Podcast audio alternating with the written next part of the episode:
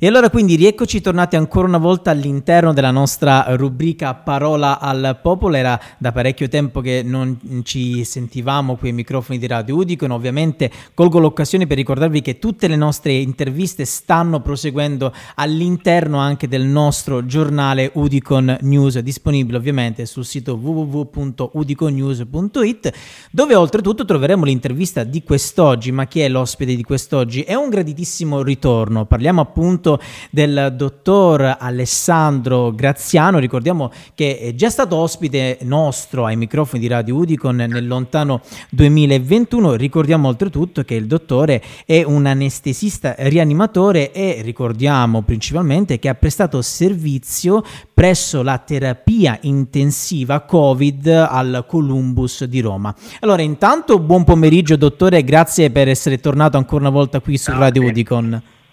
Salve a tutti, salve a tutti e grazie di avermi ospitato nuovamente nella vostra trasmissione ovviamente.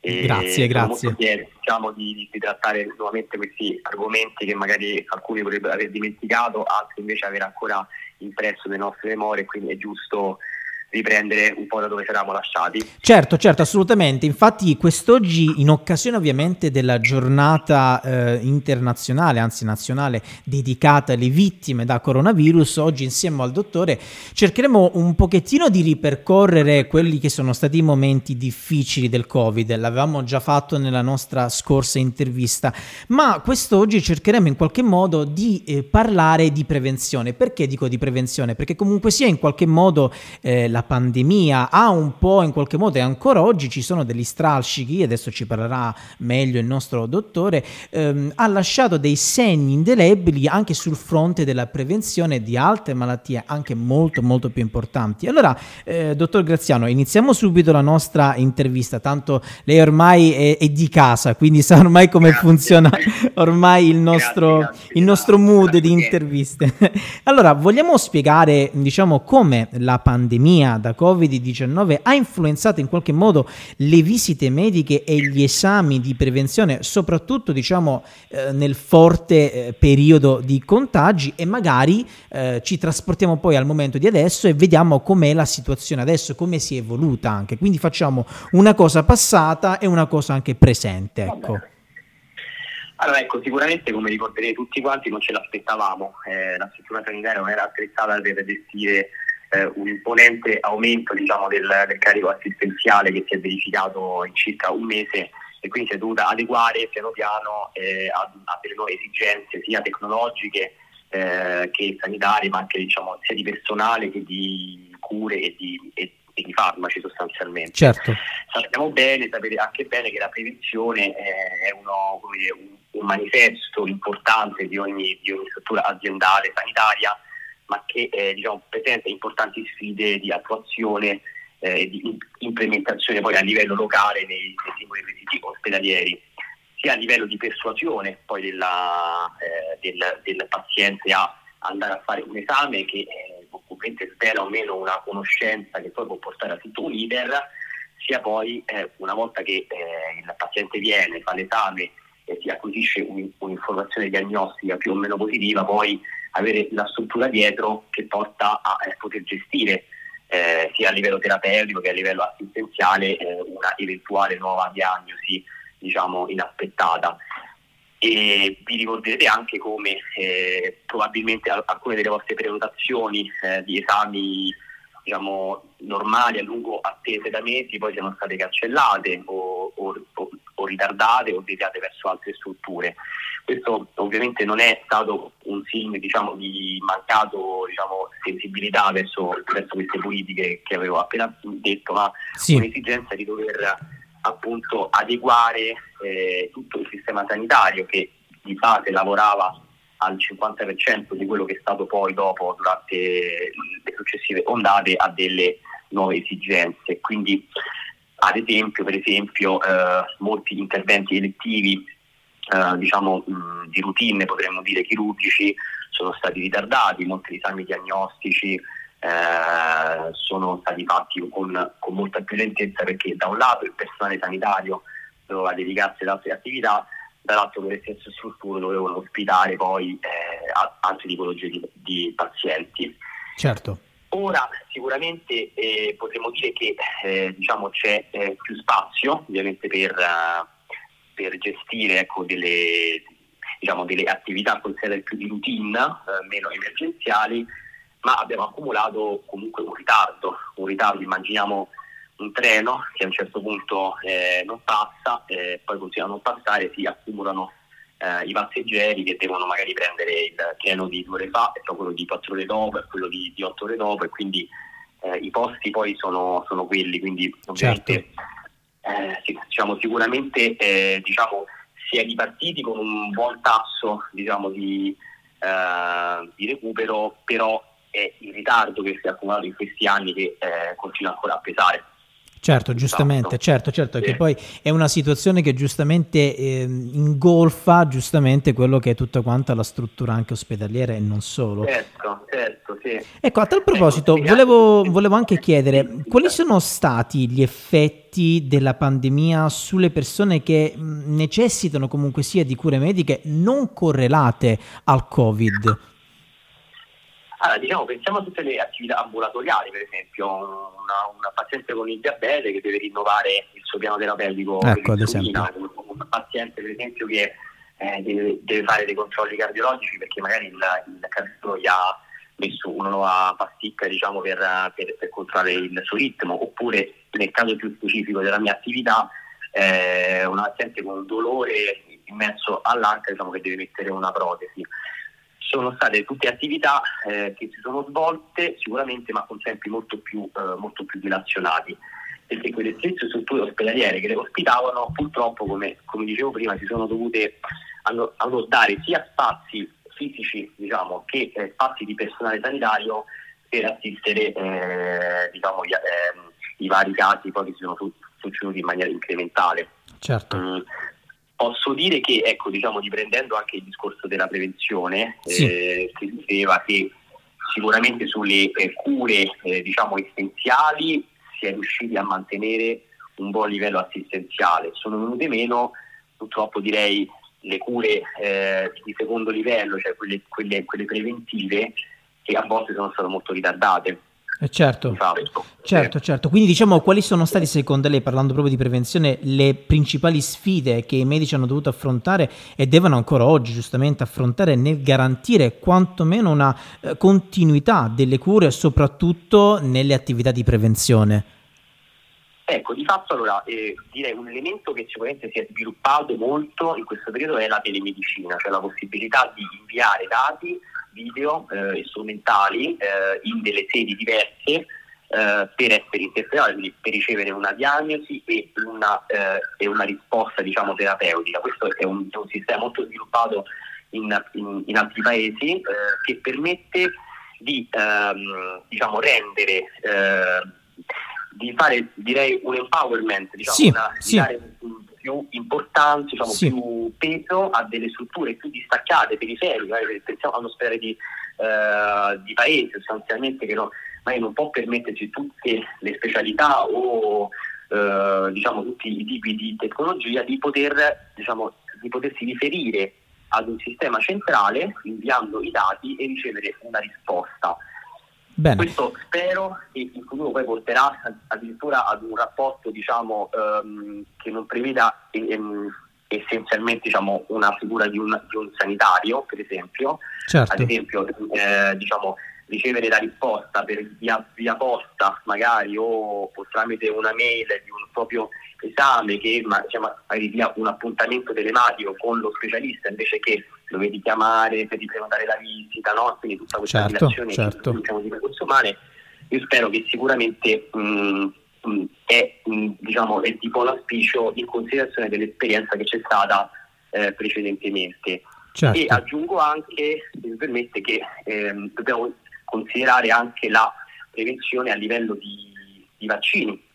Ecco. Molti vaccini oggi stanno, sono diciamo, stati implementati sulla base delle tecnologie eh, scoperte proprio durante eh, il Covid a livello della, del, del, DNA ricombinante e delle diciamo, tecnologie bio, biomolecolari. Eh, sarà capitato a molti di voi diciamo, di aver ricevuto una proposta dal, dal vostro medico di base di fare il vaccino per la polmonite in questo vaccino per la polmonite, è stato detto che avrà una durata molto maggiore rispetto a quella che, eh, che veniva profilata per, per, i vaccini di vecchia generazione. Bene, conosc- questo è stato possibile sulla base di ehm, la, l'aumento esponenziale di ricercatori che a un certo punto sono messi al lavoro e hanno creato una serie di conoscenze che forse in un altro contesto non sarebbe stato possibile, diciamo, certo. Possibile, certo. possibile ottenere sicuramente. Certo, certo, certo. Ha citato prima la parola di prevenzione, perché comunque sia è una parola che durante questa intervista la stiamo citando parecchie volte perché è una parola molto molto importante. E colgo l'occasione allora per dirle, parlando proprio di prevenzione ovviamente, secondo anche la sua esperienza, eh, diciamo anche non da poco, perché comunque sia aver prestato servizio all'interno anche del Columbus eh, di, di Roma, soprattutto nella terapia intensiva di Covid, capite bene anche, cari amici di Radio Udicon, l'importanza anche ancora una volta della presenza del dottore qui ai microfoni proprio di Radio Udicon, che ci ha portato in qualche modo alla sua esperienza già nel 2021, quindi quando eravamo, eravamo in una delle fasi un po' più avanzate della pandemia, quando abbiamo parlato, però comunque sia lei, dottore, è stato in prima linea nei momenti proprio clou della pandemia, quindi parliamo proprio del lockdown, di tutte quelle serie là. Quindi parlando adesso sempre di Covid, ma dal lato della prevenzione, di come ha influito anche sulla prevenzione, è anche una cosa molto interessante qui ai microfoni di Radio Udicon. Ritornando a noi, quindi parliamo di prevenzione, secondo la sua esperienza, quali sono secondo lei quindi le conseguenze, magari anche a lungo termine, che la pandemia potrebbe avere? Allora direi, eh, allora, a livello di politica sanitaria spero, ma questo ovviamente è una speranza, certo. uno sficio eh, che ovviamente come, eh, come, potrebbe dire anche diciamo, un, un, non addetto al settore, questa esperienza poi ci insegni un pochino ad investire sulle politiche mh, diciamo, sanitarie, ma io su questo non entrerò, diciamo, lascio poi a, certo. agli ascoltatori ecco, fare le proprie considerazioni certo. in merito e ovviamente in base alle diciamo, strategie diciamo, politico-sanitarie.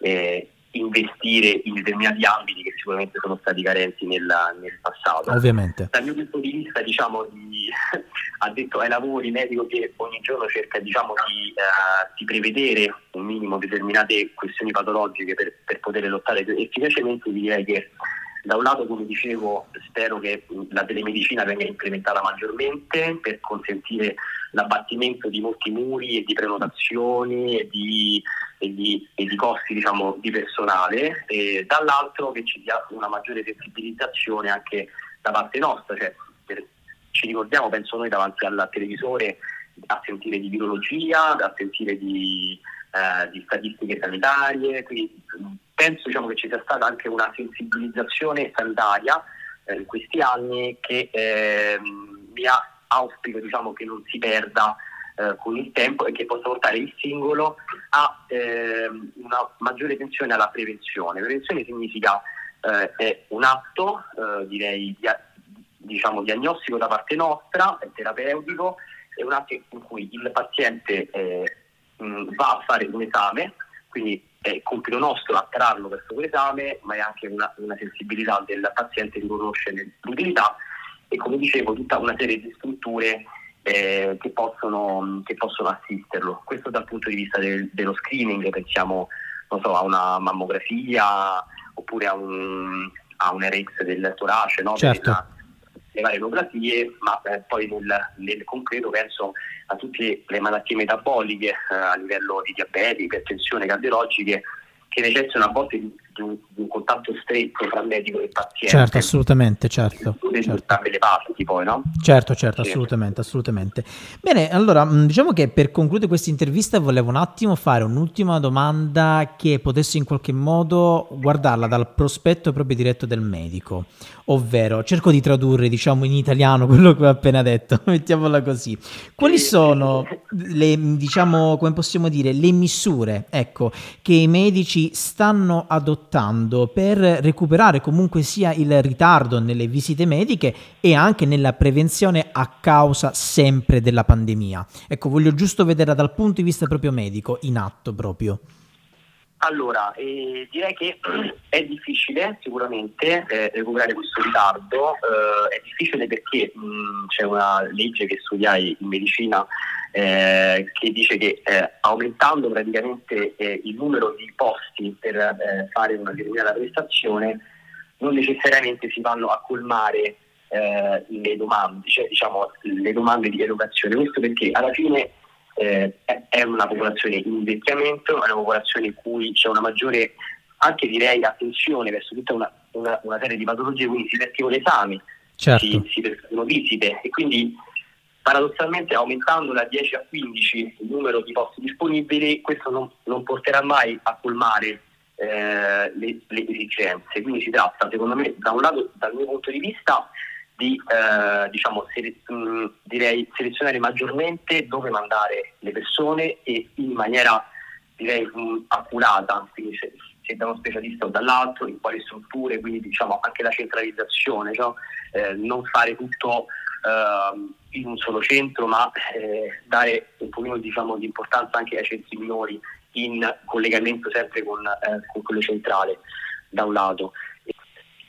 Dall'altro, scusa se ti rigiro la domanda, eh, ma mm, bisogna chiedersi quali sono le strategie che i pazienti stanno adottando per recuperare certo, certo, certo, certo. Dall'altro, diciamo, da un lato ci siamo noi comunque alla fine dipendenti di una, di una, di una struttura che possiamo aumentare il nostro orario lavorativo, possiamo cercare di trovare strategie per semplificare un pochino i percorsi e devo dire che piano piano insomma diciamo, eh, uno cerca di farlo nel proprio piccolo ma penso che i pazienti o molti diciamo, uh, di coloro che ci stanno ascoltando avranno pensato all'ultima volta che hanno dovuto prenotare un esame privato in delle strutture private per eh, alleggerire i tempi d'attesa. Certo. Questo è un, è un fenomeno su cui eh, possiamo fare poco eh, al momento perché purtroppo mh, i prezzi devo dire, sono sempre più competitivi, le assicurazioni sono sempre più eh, diciamo, um, avvicinabili alle, a, alle spese, quindi molti, molti effettivamente preferiscono eh, prendere questa strada.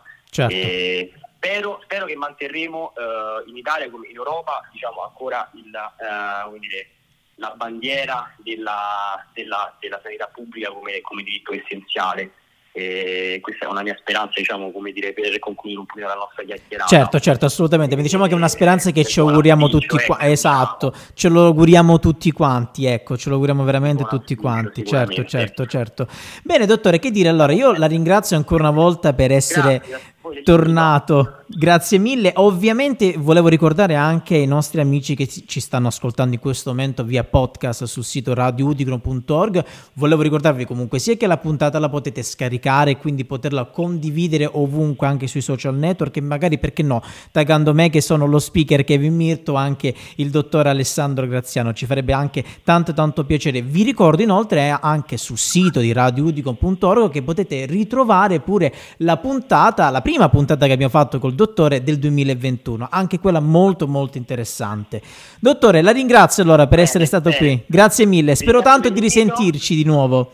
Benissimo, benissimo. Grazie mille. Tutti, allora. Grazie, grazie mille. Ringraziamo grazie. quindi ancora una volta il dottor eh, Alessandro Graziano, ricordiamolo, medico anestesista rianimatore che ha prestato servizio al Columbus di Roma eh, all'interno della terapia intensiva Covid, soprattutto nel periodo clou della pandemia e noi ci riascoltiamo sempre solo qui su Radio Udicon ovviamente.